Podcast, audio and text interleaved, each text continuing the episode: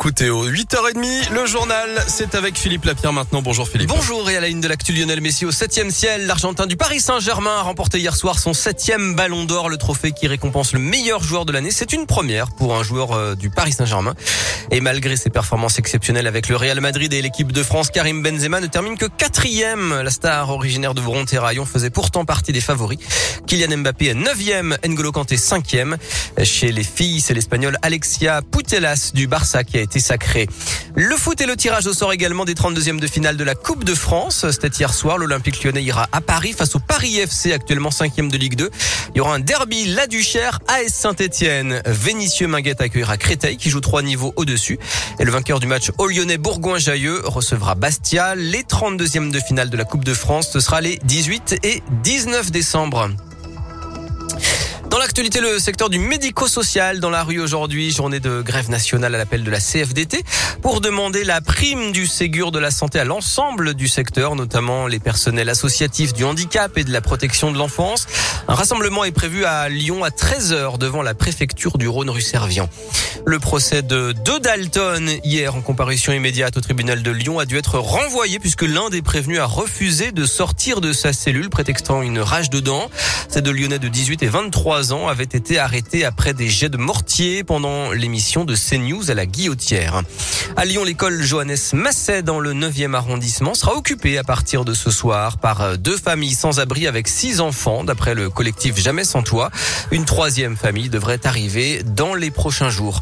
En bref, en France, jour J pour Éric Zemmour, le polémiste d'extrême droite de soixante-trois ans, condamné pour provocation à la discrimination raciale en deux mille onze, va annoncer sa candidature selon son entourage à l'élection présidentielle ce midi avec une vidéo, puis il sera l'invité du J T de T F un à vingt heures. Choc de l'actualité, la militante antiraciste, résistante et artiste de music hall Joséphine Baker entre au Panthéon aujourd'hui, quarante-six ans après sa mort.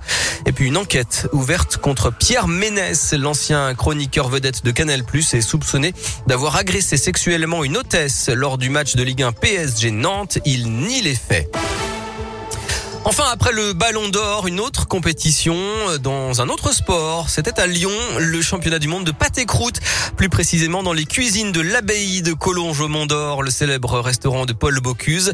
Un chef japonais a été sacré hier soir après une compétition acharnée entre treize candidats venus de Lyon, de Paris, de Tokyo, de Montréal.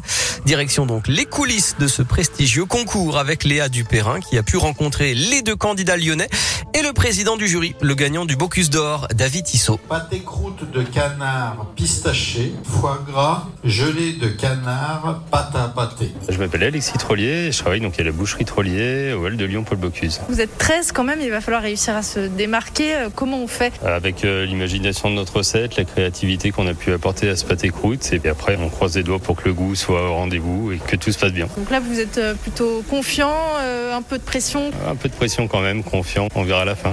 Bon, et ben, que le meilleur gagne. C'est gentil. Que le meilleur gagne. Jérémy Crozer, je suis euh, chef propriétaire euh, de la charcuterie Crozer et Bello. C'est un honneur de représenter Lyon et justement ce patrimoine gastronomique qu'est le pâté-croûte à Lyon. Et justement, c'est quoi un bon pâté-croûte ? David Tissot, président du jury.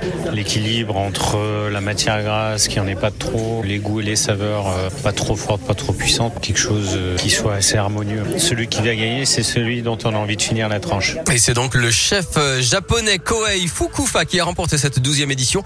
Avec un pâté-croûte au canard chalandais, foie gras, pintade, langue de bœuf, gorge de porc, foie de volaille, crème double, porto rouge, cognac, pistache et consommé de canard au vin rouge avec modération. Bien sûr, vous retrouvez toutes les images sur radioscoop point com et sur votre appli Radioscoop.